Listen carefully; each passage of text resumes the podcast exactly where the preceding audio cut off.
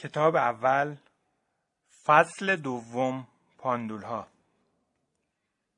پاندول ها ساختار انرژی از جنس اطلاعات هستند که بر اساس تفکر افرادی که در راستای یکسانی فکر می‌کنن شکل می‌گیرن.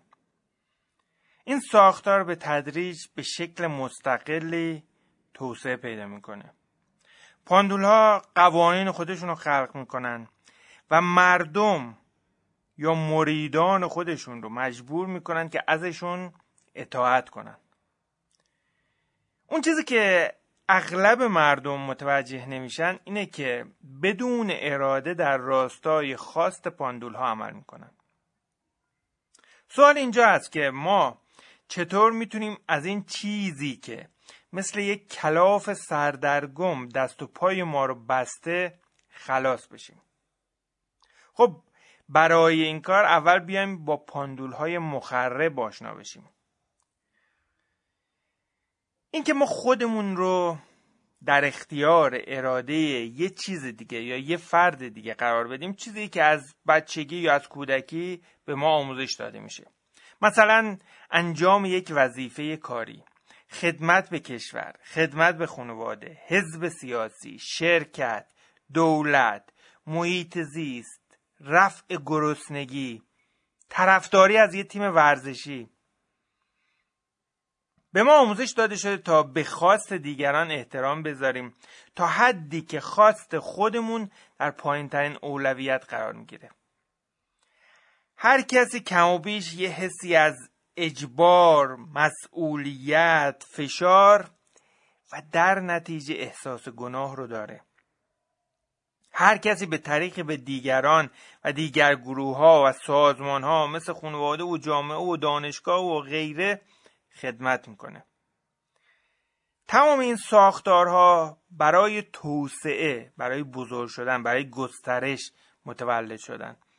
و تولد اونها زمانیه که یه گروهی شروع می‌کنن به شکل مشابهی فکر کردن و عمل کردن.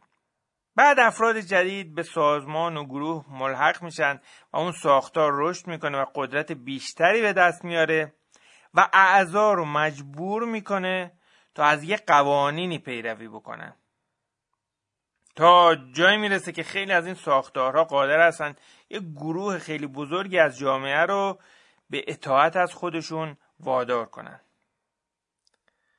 ساختارهای انرژی شامل اون افراد افرادی که یه هدف مشترک یا یک انرژی مشترک یا یک نظر مشترک دارن و حتی شامل اشیاء مادی میشه مثل ساختمون ها مبلمان تجهیزات تکنولوژی یعنی ابزارهایی که این افراد استفاده می‌کنن تا اون راستای مشترکشون رو نشون بدن.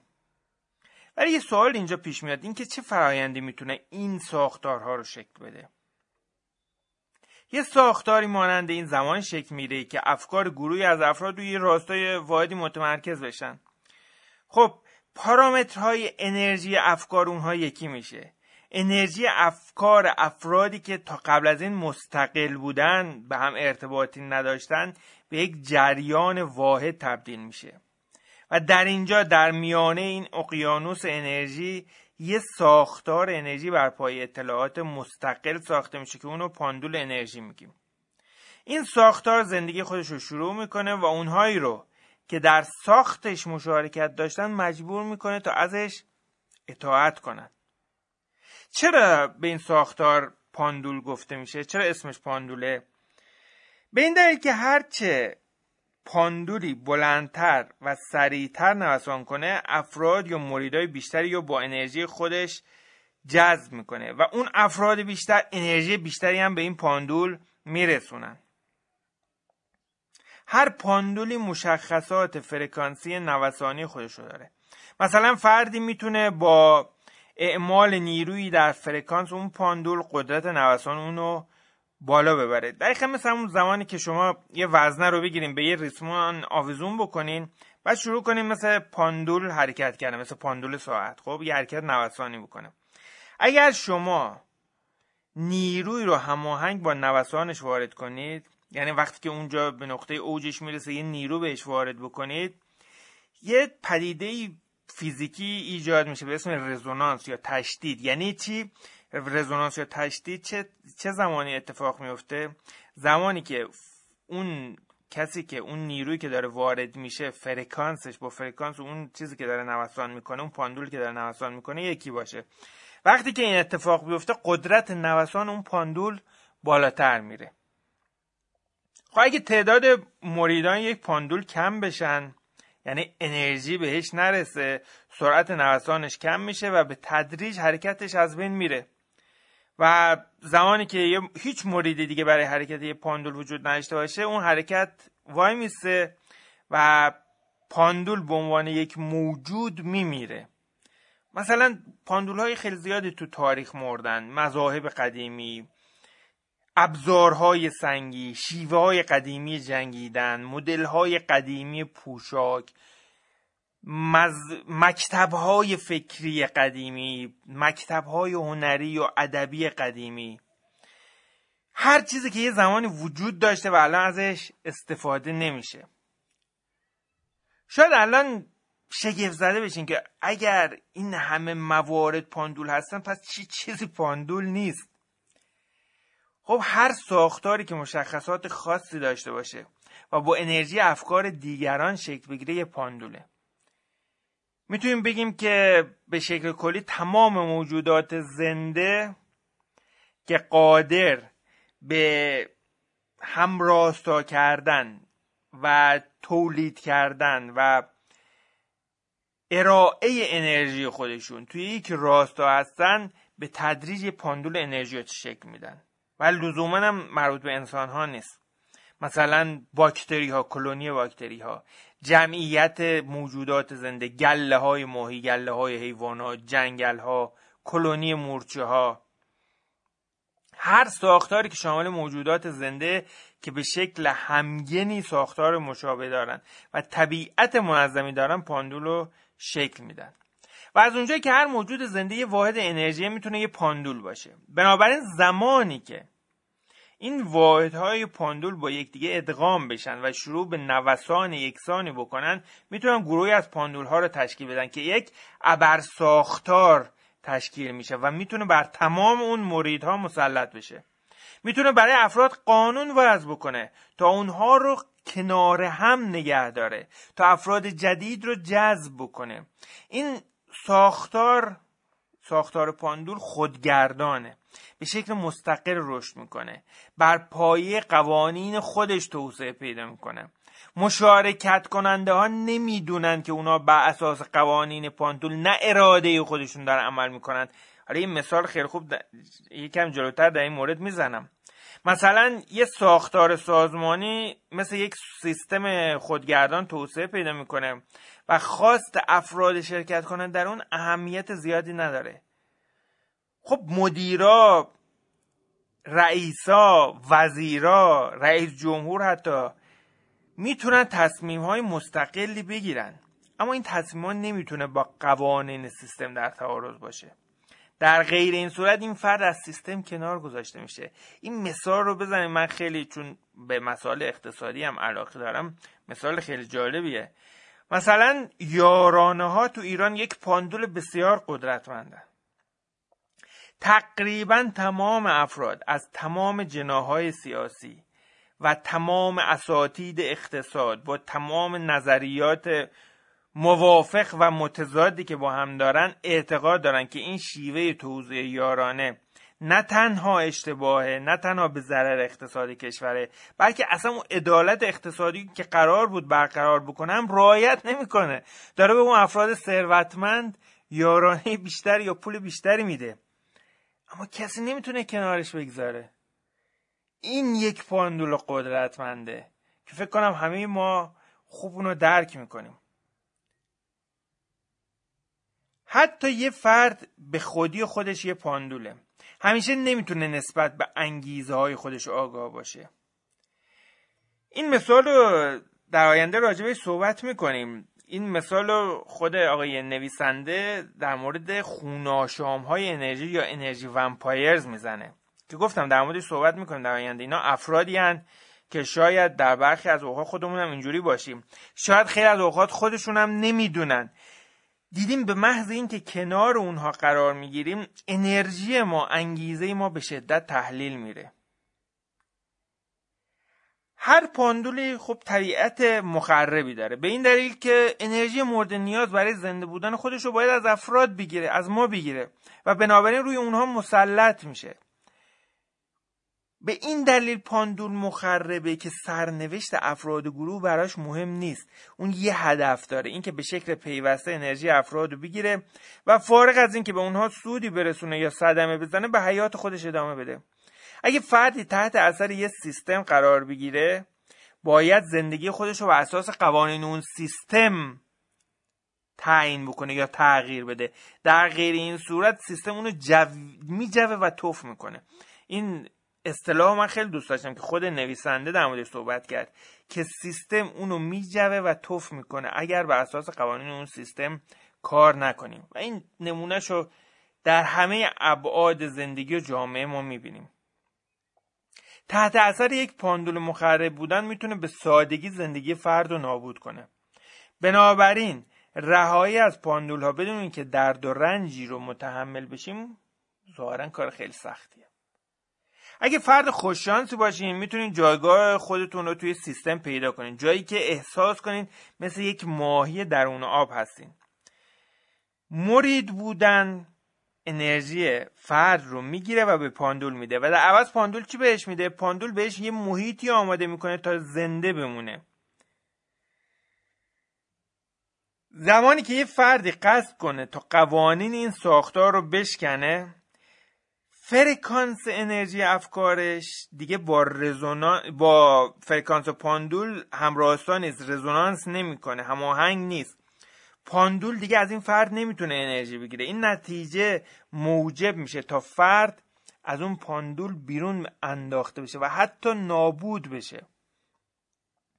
اگه یه فرد به یه جایی برده بشه که از مسیرهای زندگی مورد علاقش خیلی دور بشه مسیرهای زندگی همون جایی که گفتیم تو فضای تقدیر ما یه مسیر زندگی داریم. مثلا به یه دستاوردی می‌رسیم. مثلا حالا مثال مالی بزنم. توی مسیر زندگی ما دارایی ما ده سال دیگه میشه 5 میلیارد ما می‌خوایم به یه جایی بریم که داراییمون بشه 200 میلیارد خب این مسیر زندگیه که میشه 200 میلیارد با این مسیری که الان داریم فرق می‌کنه فاصله داره اگه ما به یه مسیر دیگه بریم الان که توی این مسیر هستیم یهو توی مسیر دیگه. بخوایم بیفتیم که خیلی با مسیر زندگی مورد علاقمون دور باشه اینگار که وارد یک ساختار پاندول غریبه ای شدیم که یک جهنم برای ما ایجاد می‌کنه اون ساختار و می‌تونه ما رو به یه موجود افسرده تبدیل کنه. این پاندول آدم رو نابود می‌کنه و فردی که تحت اثر این پاندول اسیر شده باشه آزادی خودش رو از دست میده. باید با قوانینی که بهش اجبار شده مثل یک سرباز تو این ساختار کار بکنه. چه این روش رو دوست داشته باشه چه نه. خب انسان ها می‌تونن از این پاندولا رها بشن و به دستاوردهای بزرگی برسن. ببینید پاندولای بزرگی ما داریم مثلا ناپل اون تو تاریخ ناپل اون هیتلر استالینا افرادی هستند که پاندول های مخرب و بزرگی رو درست کردن. و گفتیم که برای پاندول ها سعادت افراد مهم نیست و اونا تنها از افراد برای مقاصد خودشون استفاده می‌کنن. گفتم پاندول ناپل اون هیتلر استالین پاندول رو درست کردن نه اینکه پاندول بودن. یه جمله خیلی مهم اینجا میگه میگه که زمانی که از ناپل اون سوال شد که آیا تو زندگیش اصلا شاد بوده یا نه اون گفت که تن... شاید تنها چند روز از زندگیشو تونست نام ببره که واقعا شاد بوده. یعنی اون پاندولی که مثلا این آقای ناپل اون رو رو رأس خودش قرار داده بود با سعادت خود ناپل اونم براش مهم نبود. و این پاندولا کار خودشون رو خیلی خوب بلدن. اونا روش های خودشون رو اصلاح می‌کنن تا افراد جدیدی رو به سمت خودشون جذب کنن. و اغلب افراد با ترفندهای تبلیغاتی پاندولا اقوا میشن. و از شادی که درست در برابر اونها وجود داره دور میشن. افراد به ارتش پاندول ها ملحق میشن و نابود میشن. تو مؤسسات آموزشی ثبت نام می‌کنن و در کاری استاد میشن که علاقه قلبی بهش ندارن. شغلهایی رو میرن سراغش که با اونها غریبه هستن. ولی ممکنه بهشون پرستیژ کافی بده. اونا کار می‌کنن و خودشون رو تو مسائل غرق می‌کنن. غریبه ها رو به زندگی خودشون راه میدن و زندگی خودشون رو با درد و رنج به پایان میرسونن. بنابراین فعالیت پاندول اغلب منجر به ساخت سرنوشت برای افراد شرکت کننده و مریدانش میشه. اگرچه پاندولا سعی می‌کنن تا انگیزه اصلی خودشون رو مخفی کنن و وانمود کنن که خوشقلبن به دنبال رستگاری افراد هستند اما خطرناکترین مورد برای یه شخص که تحت اثر یه پاندول مخرب قرار داره این واقعیتی که پاندول اونو به عنوان یه قربانی از مسیرهای زندگی که شادی واقعی براش برمغان میاره دور می‌کنه. یه پاندول از انرژی مریدای خودش تغذیه می‌کنه گفتیم که. و بنابراین نوسان خودش رو تشدید می‌کنه. و سعی می‌کنه تا حد امکان افراد جدیدی رو به خودش جذب کنه و بتونه انرژی بیشتری بگیره. و برای این کار چیکار می‌کنه؟ میاد گروه های مریدان خودش رو در برابر گروه های دیگه قرار میده. نگاه کن ما از اونا بهتریم. از باشگاه فوتبال بگیر تا احزاب سیاسی تا غرور خانوادگی تا رقابت دانشگاهی. یه پاندول به شدت دیگرانی رو که با اون همراه نمیشن سرزنش می‌کنه و سعی می‌کنه تا اونا رو شکست بده و اگه از دستش بر بیاد از صحنه روزگار محو کنه. یه پاندول ماسکای زیبا می‌زنه ماسکای جذاب می‌زنه خودش رو با اهداف عالی میپوشونه و با احساسات مردم بازی می‌کنه تا اعمال خودش رو برای غلبه بر دیگران توجیه کنه و افراد بیشتری رو جذب کنه. خب تا اینجا متوجه شدیم که پاندول طبیعتا موجودی مخربه. اما پاندول ها خیلی بیشتر از اون چیزی که تصورش رو بکنید نقش مهمی رو در زندگی انسان بازی می‌کنن. من تو پرانتز یه موضوع بگم که خیلی مهمه. ما چه تو این تو این کتاب و چه روش هایی که می‌خوایم حالا از آقای جو دیسپنزا یاد بگیریم برای اینکه یک زندگی خوبی داشته باشیم مهمترین مسئله اینه که سطح آگاهی خودمون رو بالا ببریم. یعنی آگاه باشیم نسبت به افکار رفتار احساسات خودمون. و پاندول ها بدترین کاری که با ما می‌کنن اینه که این آگاهی رو به کمترین حالت ممکن انجام میدن. دقیقا مثل یک زامبی رفتار می‌کنیم. و اگه حالا در آینده راجعی صحبت می‌کنیم اگه به زندگی خودمون دقت کنیم می‌بینیم که 95 درصد زندگی ما به یک حالت زامبیگونه ناخودآگاهه. برای اینکه نشون بدیم چطور یه پاندول از مریدای خودش انرژی می‌گیره به این مثال توجه کنید. فرض کنید که مسابقه فوتبال یه استادیوم پر از آدم که مسابقه خیلی حساسه بین دو تا تیم و تماشاچی ها خشمگین شدن. تیمشون داره بازی رو مساوی می‌کنه که ناگهان یکی از بازیکنهای تیم خودشون یه اشتباه بزرگ و مرتکب میشه و به خاطر اشتباه او تیم محبوب تماشاچی ها بازی رو میبازه. طوفانی از خشم از طرف تماشاچی به سمت اون بازیکن روانه میشه و اگر دستشون بهش برسه اونو تیکه تیکه می‌کنن. می‌تونید تصور کنین که چه مقداری از انرژی منفی بر سر این بازیکن بدشانس آوار میشه. شاید با خودتون فکر کنید که تحمل این انرژی منفی قاعدتا باید غیر ممکن باشه برای اون فرد. باید تو همون میدان بازی بمیره اون فرد. اما این اتفاق نمیفته زنده و سالم او از اونجا بیرون میره. البته خب احساس گناه می‌کنه حال خوشی نداره. ولی سوال اینجاست که اون حجم از انرژی منفی کجا رفت؟ بله پاندول گرفتش. اگر این اتفاق نیفتاده بود فرد باید از این حجمه انرژی میمرد.